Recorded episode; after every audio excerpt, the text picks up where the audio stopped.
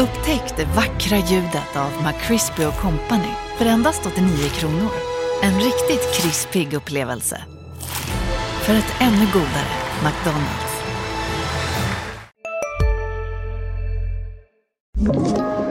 Podplay. Måndag morgon, det är dags för ännu ett avsnitt av Sanne och Svensson. Och hockeyn rullar på för fullt och vi är som bekant tillbaka i era lurar två gånger i veckan, nu med avsnittsnummer 104. Och 104, det var ju antalet poäng Tom Bissett och Ove Molin gjorde grundserien 98-99. 52 poäng vardera. När Mora tog steget upp 2004 så gjorde man det den tionde i fjärde. Luleå Hockey spelade faktiskt sin 104 hemmamatch i SM-slutspelet i och med eh, kvartsfinal nummer ett mot Örebro. Ante Karlsson, eh, Timrås tränare, han gick ut med en redig prilla under läppen i intervjun med Johan Edlund på Simor och den vägde enligt uppgift 104 gram. och eh, mil i bil har jag förbrukat denna vecka. Det kan vara 104 mil, jag vet inte, men det är faktiskt exakt antal mil som är bussvägen mellan Kristianstad och Örnsköldsvik. Och det tog 104 minuter och 31 sekunder innan Colorado Avalanche med Peter Foppa Forsberg vann mot Florida i match 4 och kunde ta hem sin första Stanley Cup 1996. Övertorneå Connection, alltså Linus Omark och Johan Harju, gjorde 104 poäng säsongen 08-09.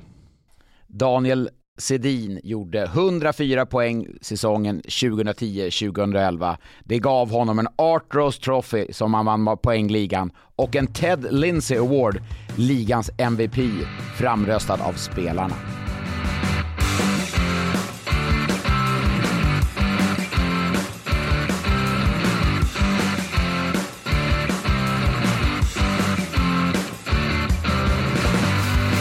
Ja, kul att se dig Svensson. Sist vi sågs så var det ju i eh, Sundsvall och Timrå i lördags i samband med kvalet där. Men ser du var jag sitter nu eller?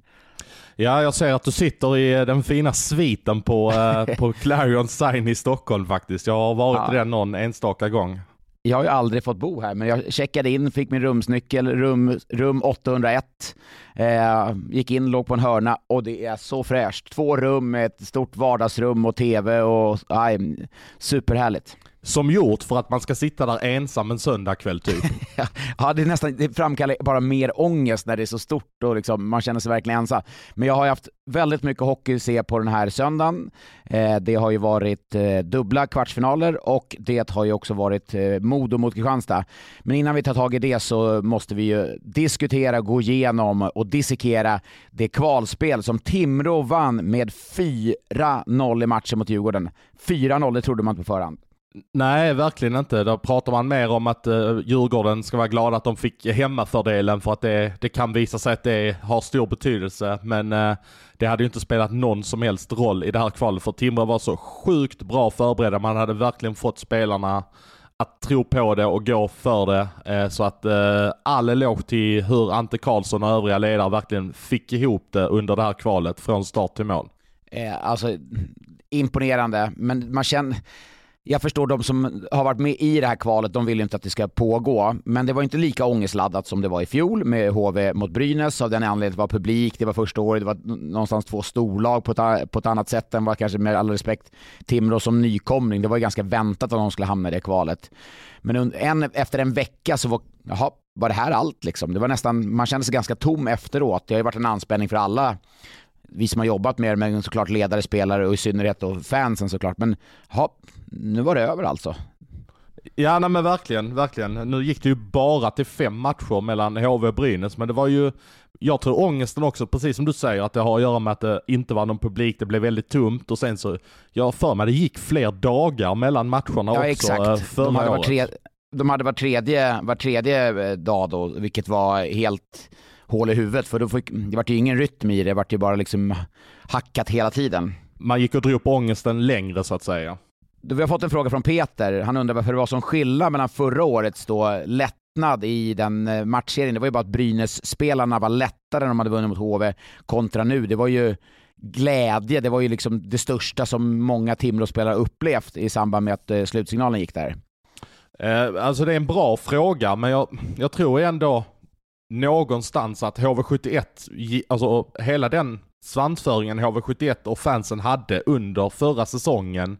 Att man gick in i det, var närmast som man var chockade över att man hamnade i kvalet. Djurgården har man ju varit förberedda på ett kval sedan i december i princip. Det var faktiskt bara åtta år sedan man var nere i Hockeyallsvenskan, så man har ju varit nere för. Jag var ganska chockad när Djurgården åkte ner 2012 eh, till exempel. Ja, då, det var nästan mer alls... oväntat. Det var mer oväntat ja. då. Ja men verkligen, så att nu, jag tror att många mentalt har varit redo för det, både i Djurgårdens trupp och ute bland fansen. Och den stora matchen var väl egentligen inte den som var nu mot Timrå i lördags, utan det var egentligen den som spelades på Hovet i torsdags, som, mm. som var den där dödsstöten kom så att säga. Ja, givetvis var det så. Men vi, kan vi inte hålla oss kvar lite vid Timrå där? Jag har spelat som bekant i Timrå i sex år. Eh, det var ju ändå, får man ändå landa in att det var en av Timrås mer framgångsrika år i deras historia. Det var semifinaler och så. Jag kan inte minnas att jag har varit i den arenan när det varit sånt tryck som det var där i lördags. Alltså, Nej. det var galet tryck. Nej, men det var verkligen. Här, jag var där-känsla, kommer du ihåg vi pratade om där HV71 Brynäs 2017, att man kommer minnas att man var där för just atmosfären. Ja, alltså det jag fascinerades av var ju verkligen hur hela ståplats slöt upp. Eh, att det var, det var ju klack över precis hela ståplats och ut på sittplats också. Det har jag aldrig sett i Timrå. Det har jag ändå sett eh, när de till exempel eh, mot Karlskrona och Leksand eh, ja. när de hade den säsongen. Jag upplevde det som att det här var ett steg upp. Eh, det kändes ju som att Timrå-publiken gjorde Djurgården ganska små eftersom de hade 3-0 i matcher att gå på.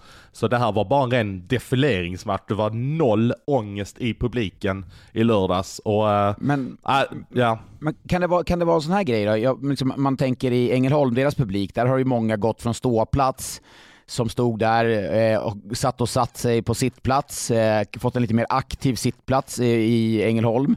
Kan det vara en sån grej att de som stod i klacken när jag spelade i Timrå, de sitter på sittplats nu och i den här matchen så var de också aktiva, att du fick liksom med dig alla, för det ståplats 40 minuter innan matchstart, då stod ju de och hoppade på ståplats. Och sen fylldes det ju på liksom när introt var, det var ju det var magiskt. Ja, det var riktigt bra. Det var bra tifo också. Det var väldigt enkelt tifo, men det blev en väldigt bra inramning när uh, Timrå-spelarna kom in. Och, uh, jag måste ju ändå lyfta den här klacken i Timrå. Det finns ju uh, en ganska liten klack normalt sett på matcherna. Det här rätta virket som åker runt på så mycket matcher och verkligen drar. De fick upp Jonte Hedström på pallen. Uh, och det, det blev, de skapar ett jäkla tryck. De har ett grymt engagemang den här supportergruppen måste jag säga. Ja, men det är ju, nu är det liksom Timrå kvar i SHL, då kanske de kan få lite snurr, snurr på grejerna där. Men det jag måste bara liksom, målet när Timrå gör 1-0 där. Vilket drag!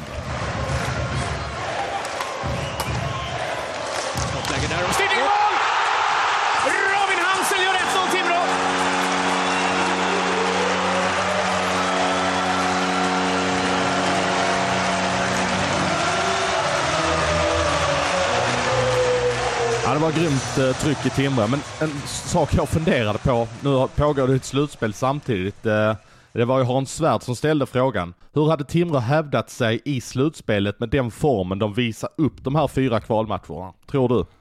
Ja, det hade varit ja, spekulativt, men det hade varit kul att se dem mot ett Leksand, ett stukat Leksand eller jag tror kanske inte de hade rått på Örebro, men absolut mot ett Leksand hade de kunnat, kunnat eh, kriga sig förbi. Mm, jämt mot Oskarshamn kanske. Ah, men det hade varit kul att se.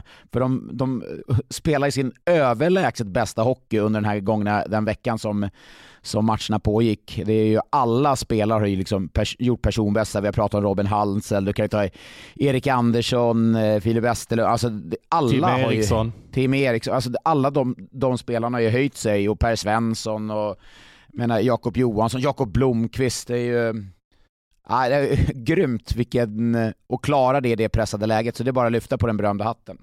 En som, var, en som var riktigt tagen efter matchen var ju eh, Kent Nubbe Norberg och det stod ju klart även officiellt under söndagen att han kommer att lämna då för HV71 nästa säsong. Eh, en fråga som Like Lord har skrivit är, vem blir Timrås nästa sportchef? Och den har jag funderat på. Ja, jag har också gjort det och jag bara börjar tänka i banor. Så här, det, det, första som kommer upp det är så här, naturliga gamla spelare. Man, man tänker ju sånt som har koll på, på hockeyn och varit i den miljön. Det är visst att det skulle kunna komma en sån som Emil Georgsson skulle kunna landa in från Västervik. Men Timrå har ju ganska många spelare på kontrakt under ganska lång tid framöver. Anton Vedin, eh, det har ju, Anton Lander kommer ju komma hem, du har eh, Hartman, eh, du har eh, Emil Pettersson. Så den sportchefen som kommer in, den behöver liksom inte sätta, sätta stomspelarna. Så du skulle kunna ta en, en sportchef som kommer in och kommer få en ganska mjuk start. Och då tänk, lanserar jag ett namn som Pelle Hallin, Mats Hallins son, tidigare Timrå-spelare under många, många säsonger, en väldigt sympatisk och omtyckt person som de fortfarande pratar om. Jeremy Boys pratar fortfarande om Pelle Hallin och den betydelse han haft för hans karriär och den Timrå-anda som än lever kvar idag. Skulle inte Jeremy Boyce kunna göra det då? Kanske. Ja, han är ju ändå, vad är han? han är, man glömmer ju det. Vad är han? han är 29, 93, 93 precis. han fyller alltså, 29. Ja precis, han har ju ändå några år kvar att spela. Eh, sen är men, men jag, jag ser framför mig, kan, alltså Jeremy Boyce, han är ju en legend i Timrå liksom, men kan de verkligen ge honom ett nytt kontrakt som det ser ut nu? Och vad ska han annars göra? Han har, han har en social situation, han jobbar lite på kontoret på sommaren redan och, och ska han ner och spela i Almtuna som Emil Berglund gjorde? Nej, eller vad ska han göra? Nej, men, nej, men det är ju det är om han är alltså, så här 14, 15 forward då. Och, och, jag menar, han kom in och spelade jättebra i kvalserien. Match 4 gjorde han sin kanske bästa match för säsongen. Och det vore ju på så sätt en värdig avslutning, men kanske lite, lite tidigt. Men det för mig in för en fråga nu när jag vet att sånt här älskar du att sitta upp och lägga pussel. Det här är det bästa du vet. Sitta och skruva och rita på Björklövens powerplay. Men nu har han fått en fråga från Kevin då. då som eh, tycker att vi ska langa fram deras fyra kedjor den kommande säsongen. Vilken vettig målvakt hade ni värvat som partner till Jacke, alltså Jakob Johansson? Och du har fått den här uppgiften under dagen och sätta ihop eh, Timrås kedjor och eh, en målvakt där. Ja men exakt, eh, du, eh, du har ju faktiskt gett mig en heads up på det där och jag tänker ju att Jakob Johansson, han behöver en bättre målvakt bredvid sig. Jag, eh, jag skulle kunna tänka mig en sån som Henrik Haukeland kanske inte vore dumt att, eh, att få in eh, bredvid. Som har lite, samlat på sig lite SHL-rutin i Färjestad. Höll väl kanske inte riktigt måttet för en sån klubb som Färjestad. Men eh, där finns ju väldigt mycket, han har varit i klubben tidigare. Han skulle nog kunna bli en bra sparringpartner för eh, Jakob Johansson. Så Haukeland skulle jag kunna se bredvid. Jag tror inte de ska gå på någon riktig supermålvakt som är given, given, given etta, utan ja, men en som Haukeland kan jag tänka mig. Vad säger du om det? Men skulle inte en sån som Johan Mattsson då, som också tidigare varit i Timrå och Frölunda, varit i KL den gångna säsongen, skulle inte det vara liksom en, en hylla upp då eh, från en sån som Haukeland tänker jag? Det skulle det ju säkert vara. Då kan man ju också tänka sig en sån som eh, Viktor Brattström eller Niklas Rubin eller någonting i den stilen. Eh, så att det finns ju, eh, det finns ju hur mycket spelare som helst. Så att det, de kommer att hitta en bra målvakt. De kommer inte behöva värva en, en från finska ligan i juni som de nu gjorde när de gick upp så sent senast. Och sen har vi ju backsidan då att kvar är ju Albin Karlsson, Tim Eriksson, Didrik Strömberg, Per Svensson. Där ser jag väl eh, att man ska kunna spela Tim Eriksson, Didrik Strömberg och Per Svensson i varsitt backpar och sen så spelar man då LaLeggia och sen så har man ju värvat finske backen eh, Eronen som eh, vi har berättat om tidigare. Att man sätter honom i ett par där och sen så Filip Westerlund som jag tycker förtjänar för att vara kvar. Och så har du även Albin Karlsson kvar. Och så ska man ha in en ny. Så någonting i den stilen ser jag backsidan. Men LaLeggia, det är ett utgående kontrakt. Eh, tror du han blir kvar? Ja, men han blir kvar. Eh, så att eh, LaLeggia blir kvar i klubben. Sen har vi forwards. Där vill man ju spela Ratty Hansel och någon till bredvid där. Du tänker sen, att Lodin, Victor Lodin, eh, han åker över till Ottawa, han är utlånad? Ja, men jag räknar bort honom. Och sen ja. så uh, ska du ha in alla de här nya, jag ser Anton, Anton Lander egentligen den första center. Alltså om han eller Hansel är första eller andra center kan ju kvitta. Uh, alltså funkar det så skulle jag kunna tänka mig köra Anton Vedin och Lander och Emil Pettersson. Om nu man tänker att Emil Pettersson ska spela på kanten. Ja, det är ju, alltså till att börja med, vilka två första centra, vilka dynamiska centra man skulle ha i Lander och Hansel där. Och Hansel sa ju det direkt efter matchen när jag intervjuade honom, eh, att då berättade han att han skulle stanna eh, eh, i Timrå. Han ville inte säga hur långt kontraktet var på, men det var ju positivt och det var jag nästan förvånad. Oj, jäklar, det är ett kontrakt redan i hamn där. Det var ju dubbel glädje såklart för Timrå-fansen där. Ja, och sen kan jag tänka mig en uh, tredje kedja där man har då Albin Lundin som center. Uh, Sebastian Hartman kanske. Uh, du har Jens Löke som har ett utgående kontrakt där, utgår jag från att han blir kvar. Uh, någonstans där, Robin Alvarez finns ju också tillgå som jag kan spela in. Jag är i chock. Ja, du, särar alltså, du särar på succékedjan Hartman, Blomqvist, Erik Andersson. Den kanske bäst, näst bästa kedjan i hela kvalspelet. Man, man äh, ja, i ett kvalspel, men det, det ska funka under en lång säsong. Men ja, de, de, det är klart att de ska få spela ihop. Men äh, det, jag, jag, vet också av erfarenhet ja. att, att det där varar inte för evigt heller. Nej, nej det är sant. Men då skulle du ha liksom centerlinjen då med Jacke Blomqvist, Albin Lundin, Lander och Hansel. Ja men exakt, och, det, alltså, och då, har du också, då har du också Emil Pettersson att ja. tillgå om det skulle uppstå någon, alltså någon blir skadad eller liknande så kan ju Emil Pettersson naturligtvis centra en toppkedja också.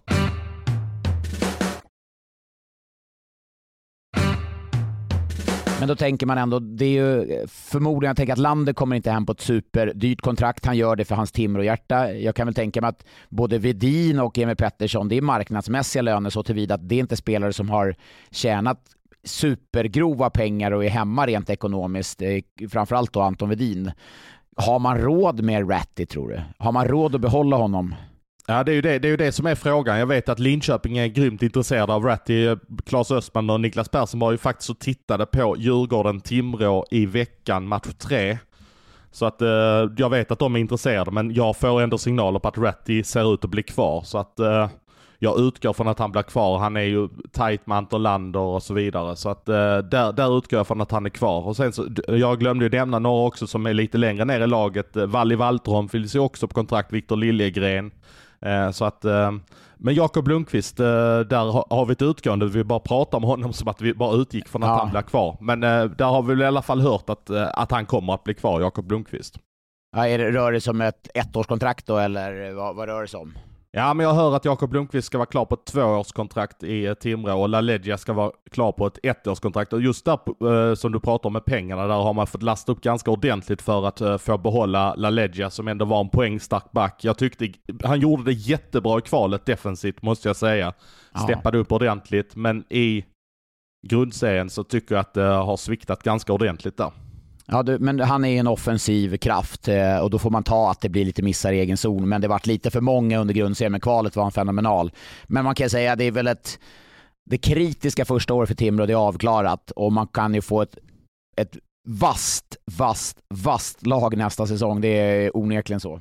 Ja, det här är ett lag som jag ser uh, ska vara hota om en play-in-plats definitivt. Alltså, de kan nog vara där. Ja, men, men du, de Timrå-supporten sitter och lyssnar på det här liksom, ska kunna hota om en play-in-plats. Du radat upp det där laget? De lär nog vara lite högre förväntningar än så kan jag säga. ja, Hota ja, om en play-in-plats. Det gjorde de ju stundtals i år nästan. Vi ska ändå ha klart för oss att det blir rätt många lag Absolut. som kommer få in KL-spelare. Men det är klart att eh, jag ser ingen bottenkamp just nu i, i Timrå.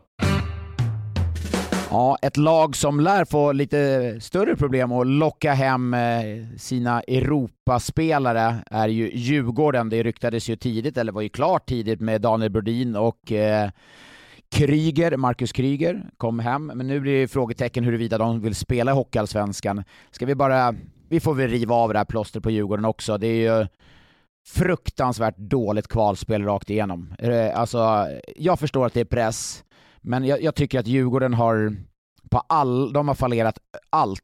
Coachning, Eh, matchning, alltså tak taktiskt har Timrå utklassat dem. Spelare som inte ens kommer ut och gör media, som liksom lagkaptenen Marcus Sören gör inte ens media. Alltså det har ju varit ett totalt haveri, lagt fokus på allt annat än själva prestationen. Dick Axelsson slår på kameror, Marcus Sörensen går och gömmer sig i omklädningsrummet för att han inte vill bli filmad. Vad är det för nivå liksom? Alltså allvarligt, alltså, vad, vad nej, ligger fokus nej, på då? Nej, alltså, men det är, de, det är det här klassiska, de ledande spelarna måste vara bäst. Du, du har ju sett hur en sån som Gragnani varit i, i kvalet, tycker inte Jellina har varit där. Det är ju Sörensen som du nämner, Dick Axelsson.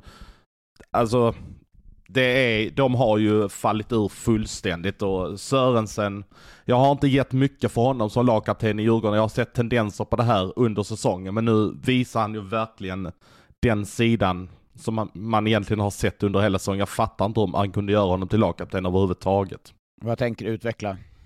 Nej men alltså att just det här du, du påpekar att han, att han springer och gömmer sig, att han inte vill göra media och så vidare. Nu blir vi ju part i målet att, att, att han inte kan göra media men Alltså han Men ska ju ändå... med, det, är- alltså, det är inte media han talar ju gör. till fansen. Han talar ju till Precis. fansen. Alltså jag menar, Djurgårdens ledning var ju till och med frustrerade på att inte han kom ut. Alltså jag förstår det för en sån som Dick Axelsson, om inte han vill komma ut, men jag tycker han borde göra det. Men han har ju inget ansvar på det sättet som en lagkapten och ledare för laget. Nej, jag har varit lagkapten i både Färjestad och i, i Timrå. Det ingår liksom i arbetsbeskrivningen att i med och motgång, du ska stö, ställa upp och star, st- eh, svara på frågor. Det är klart, i medgång, det är inte speciellt svårt, men i motgång, det kan vara jäkligt jobbigt, det kan vara kritiska frågor. Men en tränare ska stå som en sköld inför gruppen, en lagkapten ska stå som en ytterligare sköld inför gruppen. Sörensen kommer inte ut och gör media med, efter match tre till exempel med skrivande tidningar. Jag, jag såg i katakomberna där, det var ju frustration eh, hos de reportrar som vill ha ut honom, han uttalas inte. Alltså det är ju, det är ju märk, det är jättemärkligt att, en lag, att, att Djurgården ens kan tillåta det ske. Nej, det, det precis att de kan tillåta det där ske. Jag menar VD och sportchef står ändå i korridoren och försöker få ut honom. Alltså, jag menar det borde ju stå hans arbetsbeskrivning. Det är bara att gå in och säga till honom, du arbetsvägrar om du inte kommer ut nu. Nej, exakt. Nej, precis. Nej, och jag tycker det, det skickar dåliga signaler. Jag tycker också i spelmässigt sådär, det var ju i samband med ett mål där eh, i match två. Liksom, du såg i Timrå hur de slängde sig täckte skott. Tyratti slängde sig täckte skott liksom, men Sörensen, han hade kunnat fälta ut vänsterbenet och liksom göra vad som krävs i det läget, men gjorde inte det. Eh, och jag menar, Nej, det, det är svagt. Eh, kan, man kan alltid bedöma så här, prestationer på isen. För någon kan vara skadad, man kan ha varit sjuk eller vad som helst. Det finns alltid förmildrande omständigheter. Men just i det här fallet så finns det inga förmildrande omständigheter. Sett Men, eh, till att han inte levererar utanför isen. Ja, men två spelare som, eh, som jag tycker ändå kommer undan med heder och behåll är ju Ludvig Rensfeldt som dels kommer eh, ut och är den absolut enda spelaren som kommer ut och pratar och får stå där som sköld inför gruppen, assisterande kapten.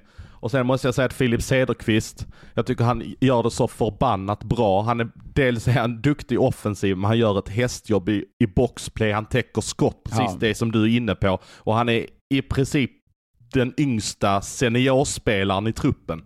Ja, nej, men jag, jag håller med. Alltså Rensfeldt, eh, class act rakt igenom. Sen Cederqvist har jag tyck, tycker jag har varit bra den här säsongen. Vi har faktiskt fått en fråga från Stefan Hansson som eh, tycker av det han har sett från Djurgården på slutet så är det inte många som har imponerat. Men en som han tycker att det har stuckit ut är just Filip Cederqvist. Han hade uppenbarligen hållit Stefan Hansson på Frölunda för han hade gärna sett honom i Frölunda nästa säsong. Eh, någon spaning var en sådan gubbe kan ta vägen. Eh, jag har en spaning, jag diskuterade lite med Adam Johansson, eller jag skulle nästan säga att det är hans spaning snarare. Han tror att, eh, att, eh, att han faktiskt till och med kan åka över till Buffalo. Ja, det är, det är ingen omöjlighet. Det är absolut ingen omöjlighet. Jag tror att det är många klubbar som skulle, skulle kunna tänka sig att plocka in honom, för det är ändå en energispelare som du kan ha både en andra och en tredje spe, kedja. Alltså energi, teknik, liksom lite grinighet. Linköping till exempel skulle, plocka in, skulle kunna plocka in en sån spelare. Varför inte? Nej men verkligen, och det finns ju fler spelare i Djurgårdens lag. Sebastian Strandberg hörde jag redan under kvalet att, eh, att han eh, ligger ute på de andra SHL-borden. Eh, var kan du se en sån som Sebastian Strandberg? För jag är helt övertygad om att han ham- nu hamnar i ett annat SHL-lag. Eh, men det blir ju tråkigt när jag precis har placerat eh, Cederqvist i Linköping. Men luktar inte Linköping lång väg på Sebastian Strandberg? Kolla centersidan. Du har Ljung första, Strandberg andra, du har en tredje och så får du skicka iväg Maxwell då. då. Eh, och så har du ju du har ganska mycket unga fräscha spelare som kommer underifrån. Eh, nackdelen med Strandberg är ju att du inte vet hur mycket han kommer spela. Han har haft en jobbig skadehistorik med, med ljumskar och så som har förföljt honom som kommer kommer nog solka ner hans kommande kontrakt lite. Inte bara att han har varit med och åkt ut med ett lag, men han har också skadebenägen. Så kan det bli en bonus, rent bonus liksom, utformat kontrakt kan jag tänka mig. Ja, ja, Linköping är en bra spaning. Eh, jag har även funderat på Oskarshamn som kommer att behöva en eh, riktig toppcenter. För i bästa stunderna så är ju Strandberg en toppcenter. Eh, skulle kunna se att han går in som deras nya första center till, till kommande säsong. Eh, så den är inte alls omöjlig skulle jag säga. Eh, avsluta på Djurgården då, Hockeyallsvenskan. Kommer det bli en kraftsamling alla HV71 eller kommer det liksom bli ja, vi får bygga på längre sikt, det finns en ekonomi att ta hänsyn till lite så, eller kommer det bli en vi ska tillbaka till varje pris? Eh, inte vi ska... Vi är specialister på det vi gör, precis som du. Därför försäkrar vi på Swedea bara småföretag, som ditt. För oss är små företag alltid större än stora och vår företagsförsäkring anpassar sig helt efter firmans förutsättningar. Gå in på swedea.se företag och jämför själv. Hej, Synoptik här. Hos oss får du hjälp med att ta hand om din ögonhälsa. Med vår synundersökning kan vi upptäcka både synförändringar och tecken på vanliga ögonsjukdomar. Boka tid på synoptik.se. tillbaka till varje pris. De har inte den ekonomiska möjligheten som, eh, som HV71 eh, eh, har inför, inför den här säsongen. HV71 har väl bränt någonstans mellan 25 och 30 miljoner på sin trupp. Det tror jag inte att Djurgården Nej. kommer göra i Hockeyallsvenskan. Jag fick från bra källor att Djurgården har bränt en bra bit över 50 miljoner kronor Va? denna säsongen. Skämtar du? Och då har de ändå skickat iväg Peter Holland och Linus Widell, ja. men det har kostat på sig att plocka in allt det de har gjort under säsongen. Så över 50 miljoner, jag skulle säga att det är bäst i hela SHL. Ja, vi har ju också en fråga från Sport IG som är lite intressant. Hur bra tränare är egentligen Fagervall? Eh, vinnaren i detta blev ju Redox. Känslan när han gick till DIF att han hyllades unisont. Ja, och jag var en av dem som hyllade honom. Jag lyfte ju fram honom som en av de bästa värvningarna i alla kategorier under säsongen. För han var precis det Djurgården behövde i form av en eh, ledare, alltså en, en lugn och trygg ledare. Det gav ju också effekt man fick ju den, liksom, kanske att den effekten kom lite för tidigt om du förstår vad jag menar. Att man gjorde en push för slutspelet och sen tog soppan slut och sen fanns inte den där eh, livlinan att dra och den energin som Timrå fick som, när de sparkade sin tränare, den gavs ju direkt i kvalet. Men jag tycker i det här kvalspelet att eh, hans taktiska brister har blivit blottade. För han, jag, jag såg så små, om ens några, förändringar från match 1, från match 2, match 3 till match 4. Uppspelen var fortfarande lika dåliga. Timrå fick ju sån enormt hugg på sin forecheck. Timrå liksom kunde ju spela pucken och locka upp Djurgårdens forward och slå en lång passning igenom tre spelare och därifrån blev Djurgården ett långt lag. Så jag såg inte att han gjorde de här taktiska förändringarna. Och det är klart att han kanske måste ha en jättevass taktiker bredvid sig och jag vet inte om Falk eller Aro är det, den jättetaktikern. Han kanske Intress behöver en sån. Intressant att du säger det med Falk och Aro för att de var ju två assisterande tränare som han fick ärva och han nobbar ju faktiskt Aro när han skulle välja assisterande tränare i Malmö så han har ju valt bort honom en gång så att det kan ja. vi utgå från att de inte blir kvar. Nej, det, det, blir de ju inte och Aru tror jag har varit borta från familjen och säkert vill flytta hem ändå och så, så att det, det är väl kanske ömsesidigt på det sättet, men eh, Nej, jag tycker att han har blivit lite blottad och då får jag lägga mig platt och jag såg ledan i honom, men just de taktiska bristerna tycker jag blivit blottade i det här kvalspelet. Spaning. Eh, Mattias Zackrisson som fick sparken i Almtuna har ju en historik i Djurgårdens J20. Skulle han kunna vara en möjlig assisterande tränare? Vad tycker du om hans taktiska kunnande? Jag, jag har stor respekt, jag har nämnt tidigare i den här podden, jag har jättestor respekt för Zacke eh, eh, och hört gott om honom.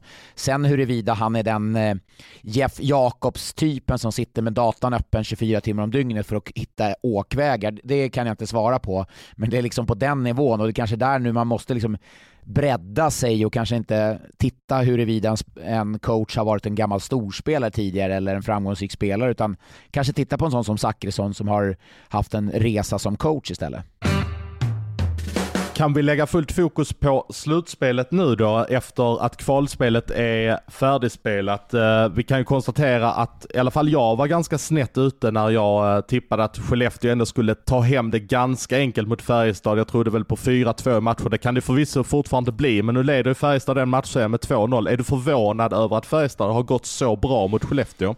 Eh, det är jag absolut. Jag hade eh, 4-1 i matcher hade jag till Skellefteå. Mycket baserat på hur det har sett ut under säsongen. När Skellefteå har fått fart i, sina, i sitt spel, fyller på med sina backar, då har det blivit väldigt disorienterat i Färjestads försvarszon och de har fått stora problem. Nu tycker jag att Färjestad kommer upp väldigt högt i sitt pressspel och åker, liksom spelar fysiskt. Det, det här är en jättehärlig matchserie. Den är superkul att följa. Det tycker jag hittills är den bästa matchserien som, som, som spelats. Eh, med det sagt så är jag förvånad att Färjestad har vunnit de två första, men det hade lika gärna kunnat varit att, jag menar, det var en halv meter om ens det, att Linus Karlsson kunde göra mål och eh, eh Lennström lyfte på klubban i match ett och sen eh, får Färjestad lite stur, turlig studs med sig. Men eh, match två här i, i söndags var ju, alltså vilken härlig match. Och Forsen i, i Färjestadskassen, nu förstår man varför man betalar dyra pengar för att plocka in honom. Det var ju han som vann den matchen i slutskedet åt Färjestad. Men det vi kan konstatera är ju definitivt att uh, Skellefteå måste vinna match tre. Ja, absolut, så är det ju. Nu har ju Färjestad, det som är eh, som spelare, man har ju en känsla mot olika lag. Och går man in i ett slutspel och har fyra raka förluster under den säsongen, man behöver inte blicka längre bort än så, så har man ju en dålig känsla. Den är som bortblåst nu, för nu vet man att man har vunnit två raka matcher, så nu åker man upp till eh, Skellefteå här på, på tisdag, bara tokpumpade med självförtroende. Kan Frölunda komma ut tokpumpade med självförtroende efter två sadden-segrar mot Växjö också? Absolut, och jag tycker faktiskt att eh, Frölunda har varit eh, det bättre laget i båda matcherna. Eh, jag skulle vilja säga att det, det, har nästan varit jämnare sett till matchbilden. Jo, men det har, det har nog varit jämnare och tajtare i Färjestad-serien där. Men eh, alltså, när, det, när matcherna går till sadden så är det sådana tillfälligheter som avgör. Men ser man på spelmässigt, alltså match 1 i i fredags där Frölunda, de var ju stundtals överlägsna rent chansmässigt och det var ett under att man inte vann under ordinarie tider. En fråga från Henrik Andersson. Ingen podd utan att Henrik Andersson Nej. skickar in en fråga. När ska Svenska Spel ta bort re sin ah. reklam för Jannis Kalnis? Han har ju lämnat Växjö sedan ett tag alltså, tillbaka.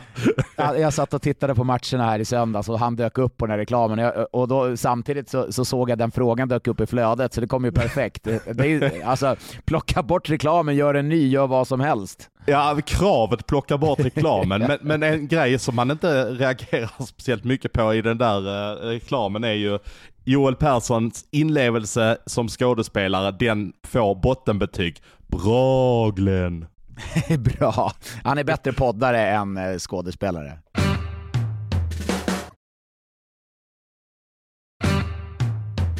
Under tiden jag satt på Hovet i eh, torsdags och eh, kollade Djurgårdens tredje match mot Timrå så eh, så kollade, hade jag en liten blick på uh, Rögles match mot Oskarshamn och noterade då att Oskarshamn vann den matchen. Jag har inte sett en sekund av den, men kul att Oskarshamn ändå får klippa en match så tidigt i matchserien. Ja, eh, jag var väl eh, mest tänkte så här, jaha, fan Rögle gör sin sämsta match för säsongen redan nu, tänkte jag. Såklart att de gjorde. Nej, men jag, jag har sett eh, delar av den i efterhand och så första kedjan med Olofsson, Karlqvist och Rosdahl. Alltså seriöst, fy satan så bra de är. Alltså de är så bra. De är lika dominanta där som Timrås första kedja med Rätt och Hansel har varit i kvalspelet. Har de varit på våningen upp om man säger ett slutspel. Eh, och kommer, jag var helt säker på att energin och liksom glädjen, den här liksom, det hade blivit en liten mättnad att vi klarar det gubbar, vi är i, i kvartsfinal, att det skulle bli en nöjdhet. Och så kommer man ut och Canada i mål spelade hur bra som helst efter att ha fått stått sidan där för Tim Juel innan och de gör en riktigt vass match faktiskt. Eh, men eh, vad, vad, tror vi? Rögle är väl ändå bäst i längden där. Ska vi döma ut Oskarshamn igen eller? Ja, men det, det kan vi säkert göra, men nu var ju um, Olofsson borta i, i match två eh, för, eh, för eh, Oskarshamn och det är klart att då, då blir det tufft. Då blir det väldigt, väldigt tufft. Då blir hela laget, Rostad gick in som center och hela, de, de har ingen bredd i, i, laget så att det blir tufft då. Men det är klart att det där ska, jag sa 4-1 i matcher till eh, till Rögle inför den här matchserien och jag tror vi landar in där 4-1 eller 4-2. Men det är ändå, han har ändå fått, Cam Abbott har ju liksom, han är lite, lite skakad. Han kom in på presskonferensen där och anklagade Martin Filander för att han var lite förkyld och grejer. och sen, eh, sen körde han en liksom Sam Hallam-grej och pratade om att eh, ja, men de, de spelar efter en annan regelbok och du vet lite som, som Sam gjorde när han satte Cam på plats mm. i finalspelet i fjol. Så jag tror Sam skulle liksom slutspelsrookien, fast det är han ju inte, han har varit assisterande tränare i Filander, men han kanske skulle sätta honom på plats där i, på presskonferensen. Det står 2-0, 2-0 och sen så tror du då att Rögle tar det med 4-1 eller 4-2. Blir långköraren i kvartsfinalspelet, blir det Luleå mot Örebro eller har Örebro verkligen krämen för att ta det så långt? Nej, nej, alltså jag är så fruktansvärt imponerad ska jag säga av Luleå. Eh, match 1 bara kör över Örebro full, eh, full, eh, fullständigt. Eh, match två, det är ju Jonas Enroth i stort sett enda anledningen att, att de lyckas vinna den matchen. Och i, jag menar i sadden där de bara trycker och trycker och trycker och trycker på. Eh, sen kommer det upp lite slumpskott som det ofta blir. Varför säger man det i, i sadden? Äh, det blir något slumpskott, slumpskott som det ofta blir. Alltså, blir det det så ofta då? Blir Nej, det, det så det ofta? Bli, jag, jag, jag tänkte när jag sa det, varför behöver jag säga så? Jag säger För inte att man det. ska göra det, man ska ju bara säga det liksom. Ja men alltså jag säger inte så att eh, ja, men eh, det är slumpskott som det alltid är första perioden. Eller? Ett jag ska testa det. Som... Jag ska ja, testa det här kan, kan du inte börja det? i veckan. Ja, ja man ser det, är ett slumpskott som alltid är i, i match tre i första perioderna. men vad tror vi? Tror du att det blir 4-1, 4-2 matcher eller? Ja, ja, jag spekulerade. Jag trodde att det skulle bli sju matcher innan, men Örebro har ju gått en tuff serie mot Brynäs. Eh, var rätt chanslösa, men det är klart, alltså det är fortfarande öppet. Eh, man, ikväll möter man ju Luleå i Luleå. Skulle man lyckas nypa en match där, du har Lionen, du har Emil Larsson som går då mot en omarkskedja. Eh, och Alltså, du kan inte stänga ner en omarkskedja, det funkar liksom inte. Det, det, går inte, även om det är Lionen, men det är inte Lionen för 2015, det är Janne Lionen 2022, det går lite saktare, även om man är en smart spelare. Så jag tror inte det hjälper ändå, utan de, de kommer tugga på och pumpa på. Får jag kasta in en grej också när det gäller Örebro? Jag fick höra... Ja, inga hat, i... inga hat bara, inga hat. Nej, jag lovar, det blir inget hat. Eh, snarare att de kanske har utbildat en till landslaget. Jag ska, jag ska inte ge dem den äran kanske, men jag hörde faktiskt att eh, det, Stefan Klockare skulle kunna vara ett namn som assisterande i Tre Kronor. Det blir Sam Hallam och sen utgår vi från att det blir Niklas Hävelid. Och så ska de väl då ha någon eh, coach till.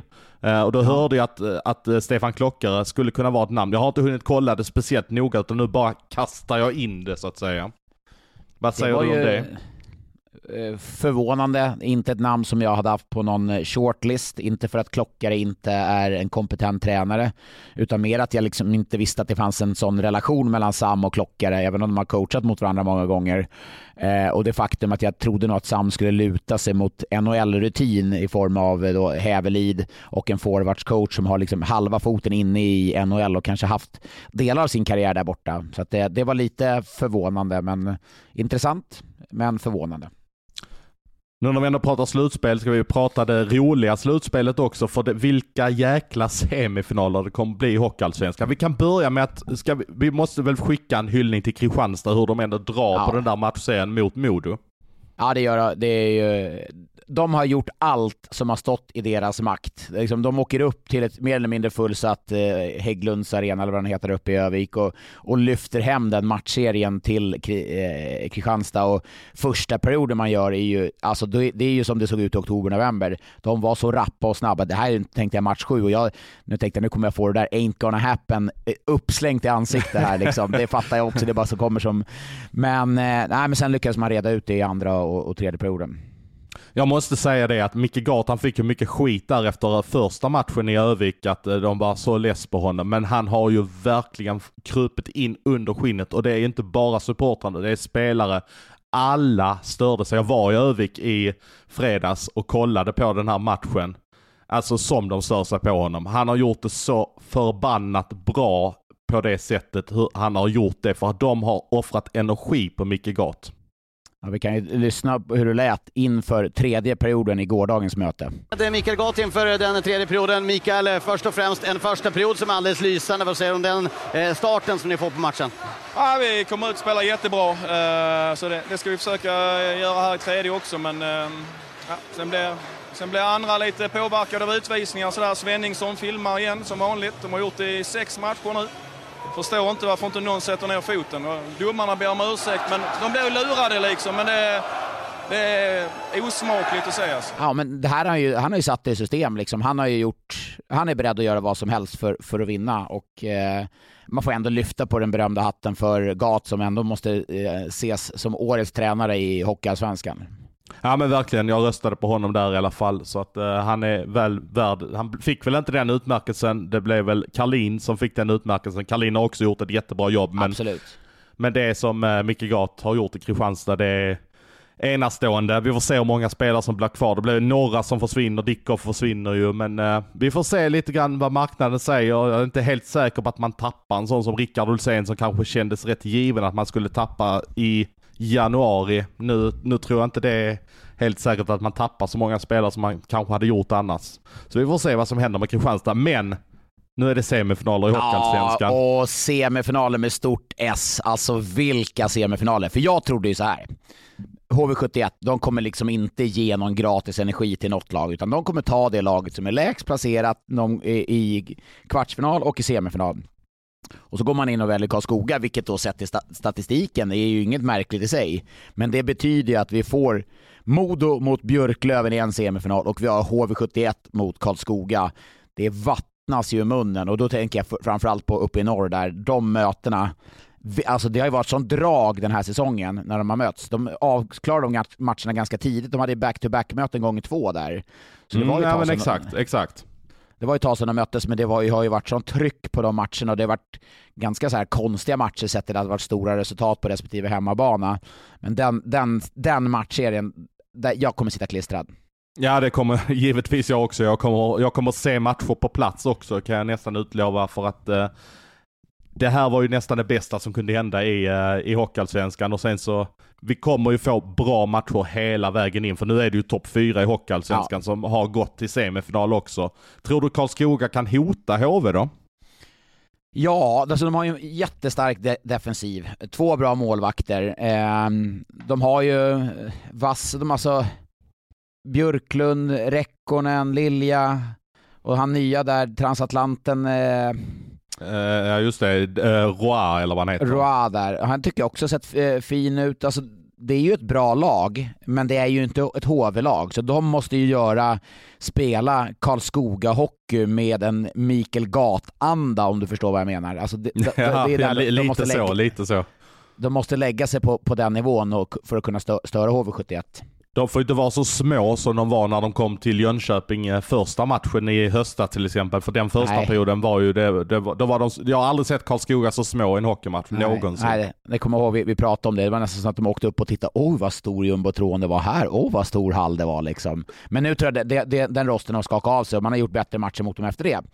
Eh, så att ja, den är hög, alltså den är superintressant den matchen. Och, jag, säger, jag, säger, jag säger ändå 70-30 till HV.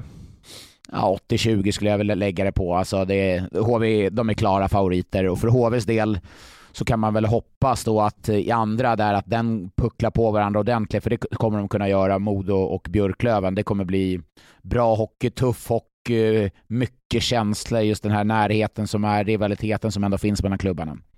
Är det 50-50 i den då? Ja, absolut. Det är, det är en rak 50-50 match. Det är en rak 50-50 match helt och hållet. Där är det så mycket andra saker som kommer komma att spela in också i en sån här matchserie. Och sen, de har haft lite tuff, tufft resschema då. Eh, Modo fick eh, ah, Ja, det har ju Björklöven haft. Men Björklöven hade väl kanske en lite lättare resa mot Västerås ändå kan jag tycka. Ja, det, absolut. Och, eh, Ja, nej men det håller jag med om att de hade lite lättare. De slapp i alla fall resa ner en extra gång Exakt. till skillnad ja, från vad Modo fick göra. Och eh, Skåne ligger trots allt lite längre ner i landet än vad eh, än vad Västerås gör. Björklöven har flugit ner till Arlanda. Modo har faktiskt bussat till Kristianstad en gång i alla fall och så fick de då flyga. Sista nu blir det de här 11 milen på E4. För övrigt en rätt tråkig sträcka mellan uh, Örnsköldsvik och Umeå. Den är inte lika tråkig som Umeå Nej. och Skellefteå för det finns ja, inget i världen den. som är tråkigare. Men uh, det kommer bli uh, karavan åt båda hållen med supportrar också. Nej, den, eh, det ser jag fram emot. Får väl tacka Tommy Samuelsson och HV71 för det valet. Eh, det kan väl eh, göra en... Bara tacka HV71 helt enkelt för att, för ja, att de förgyllde. Tack, tack Tommy. Tack Tommy. Tack Tommy. Tack, tack för att du finns. Det här med vilka lag man håller på, det, det är ju ändå ganska ständigt återkommande. Jag har sett en fråga som har kommit till dig, jag tänkte jag ska lyfta det med dig. Håller du på Timrå Sanni? För när du kommenterade Djurgården-Timrå i torsdags så var du helt tyst när Djurgården gjorde mål. Det blev väldigt uppenbart att du håller på Timrå. Kan du inte kontrollera dina känslor? Det är Niklas ja. som undrar det. Ja, eh, hej Niklas förresten. Eh, bra. Det, det, är bra att du tar upp den frågan. Eh, det är ju alltid så här, det finns en, en viss form av kommenteringsteknik som man ändå, arbetssätt som man har. Regel när hemmalaget gör mål när det är publik. Så eh, när jag sitter och tittar på TV, tänk dig själv när du sitter och kollar på TV, då vill du ju målskytt, eh, Ludvig Rensfeldt eh, och så vill du ha publikjublet, du vill ha liksom intrycken, glädjen, blicken eller eh, besvikelsen i motståndarnas ögon eller, och publiken som hoppar med, då vill du inte ha att någon kommentator kommer in och pratar. Och det är väl det jag alltid försöker hålla mig till. Eh, när, när bortalaget gör mål, då är det i regel inte alltid lika mycket liv på läktaren. Då så får man som expertkommentator ibland komma in och hjälpa till och lyfta eh, lite med, fylla ut med ord. Men alltid, oavsett om det är Timrå hemma, Luleå hemma eller Djurgården hemma eller vilket lag det är. När hemmalaget mål så är man som expertkommentator, eller bör tycker jag i regel vara helt tyst för att låta huvudkommentatorn säga vem som gör målet, sen publiken, den kärleken, det trycket som ändå skapas när vi har fulla hallar och sen på reprisen kan eh, experten komma in och eh, eh måla vad han ser. På tal om kommenteringsteknik, visst är det så att eh, vid ett mål så tillhör alltid snacket kring målet, det tillhör väl alltid bisittaren slash experten? Ja, alltså i regel, man kan säga eh, experten förgyller reprisbilderna. Eh, så. Sen kan man ju spontant någon gång, om det blir något jättesnyggt mål, då kan man ju spontant liksom in, oj vilket mål! så. Men jag, man ska inte förstöra den glädjen som publiken och spelarna gör, har tillsammans. Eh, det, det tycker jag är en viktig nyckel. På tal om eh, experter. Jag ska bara lansera en grej som jag har tänkt på. Staffan Kronvall, han är hockeykommenteringens svar på Glenn Strömberg med att göra olika oh! ljudgrejer. Ja, precis. Ja, olika ljudgrejer i samband med uh, att det är farlig chans eller mål. Jag kan säga så här, jag har nog aldrig mött en person genom alla mina år som älskar hockey så mycket som Staffan gör. Han ser, det finns ingen som ser mer hockey som jag vet. Ja, det är väl kanske typ eh, Jeff Jacobs eller någon av de här då. men han är så extremt hockeyengagerad och kunnig och mm, Nej, han lever, han lever sig in i hockeyn. Eh, så att det är en anledning att jag var tyst på, på Hovet eh, när, när Djurgården eller Timrå eller vilka det var som gjorde mål där. Vi lyfter upp en fråga till dig också Svensson när vi ändå igång. Från Birk Rigelman, vår älskade Birk Rigelman. Det var länge sedan vi såg honom i Twitterflödet, men han har i alla fall skickat in en eh, fråga nu. Har du Svensson några detaljer på Cehlárik? Hamnar han i Schweiz, Leksand eller Luleå? Ja, det är just det som är frågan. Var okay. hamnar han av dem? Eh, jag, jag, jag, tror inte det är klart var han hamnar, om jag ska vara helt ärlig. Eh, så att Luleå har väl inte jättemycket platser kvar att fylla i sin trupp, så Eh, jag har väl fått till mig att eh, man kommer ta det lite lugnt. Man har ju fyllt på med Jesper Sellgren på backsidan i alla fall och ska väl ha in en andra keeper om Wallstedt eh, drar. Eh, annars så sitter man ändå förhållandevis lugna, man kommer avvakta lite grann hur det blir med Omark. Jag, jag säger ju att han kommer dra till Schweiz, du säger att han inte kommer ja. dra till Schweiz. Eh, och Andrea, att... Andreasson har ju så, så mycket NHL-bud på bordet nu, det är klubbar som tittar på honom hela tiden, så att han, han kommer få ett NHL-kontrakt och menar, med tanke på att han inledde slutspelet där, ett hattrick i första matchen och ett mål i andra. Ja men precis, och, och Leksand, där får man väl också se lite grann vad som händer. Eh, Eh, hur det blir med Verino och så vidare. Vilka kommer försvinna för Leksand? Leksand har ändå en ganska stor trupp eh, redan nu så att eh, men det är klart att Cehlárik trivdes ju under Hellqvist och Björn Hellqvist trivdes ju med Cehlárik så att eh, vi har ingenting att säga i dagsläget om det men eh, det är intressant om han kommer tillbaka. En fråga också på tal om Leksand. Eh, en som inte har fått så mycket frågor men som fick väldigt mycket uppmärksamhet i början av vår poddkarriär var ju eh, Anneli i eh, Kullikullan heter hon på Twitter. Är det en slump att det går sämre och sämre för varje år i Djurgården efter att man inte förlängde med Thomas Johansson?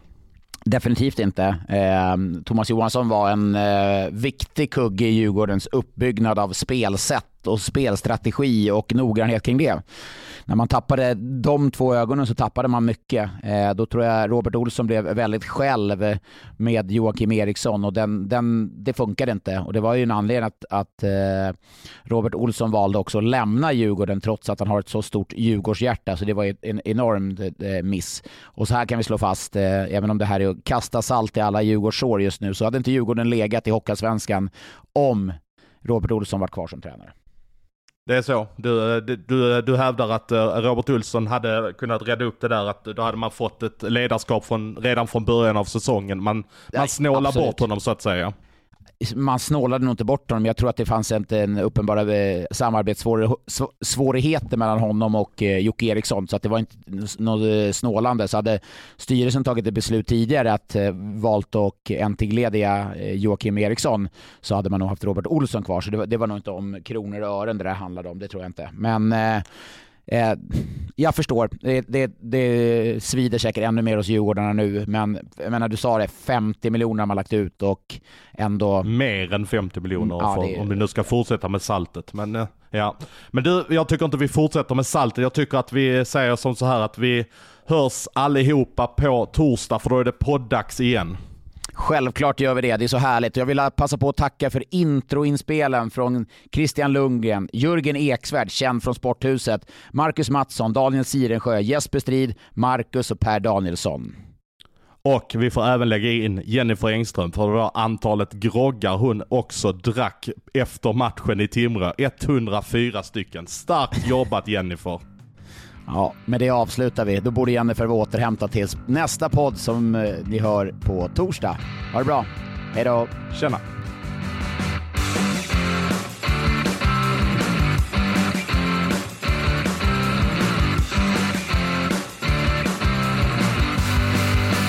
Du har lyssnat på en podcast från Expressen.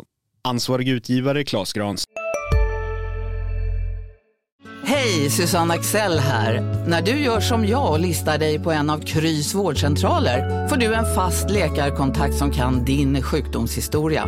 Du får träffa erfarna specialister, tillgång till lättakuten och så kan du chatta med vårdpersonalen. Så gör ditt viktigaste val idag, lista dig hos Kry. En nyhet. Nu kan du teckna livförsäkring hos Trygg-Hansa. Den ger dina nära ersättning som kan användas på det sätt som hjälper bäst. En försäkring för dig och till de som älskar dig. Läs mer och teckna på trygghansa.se. Trygg Hansa. Trygghet för livet.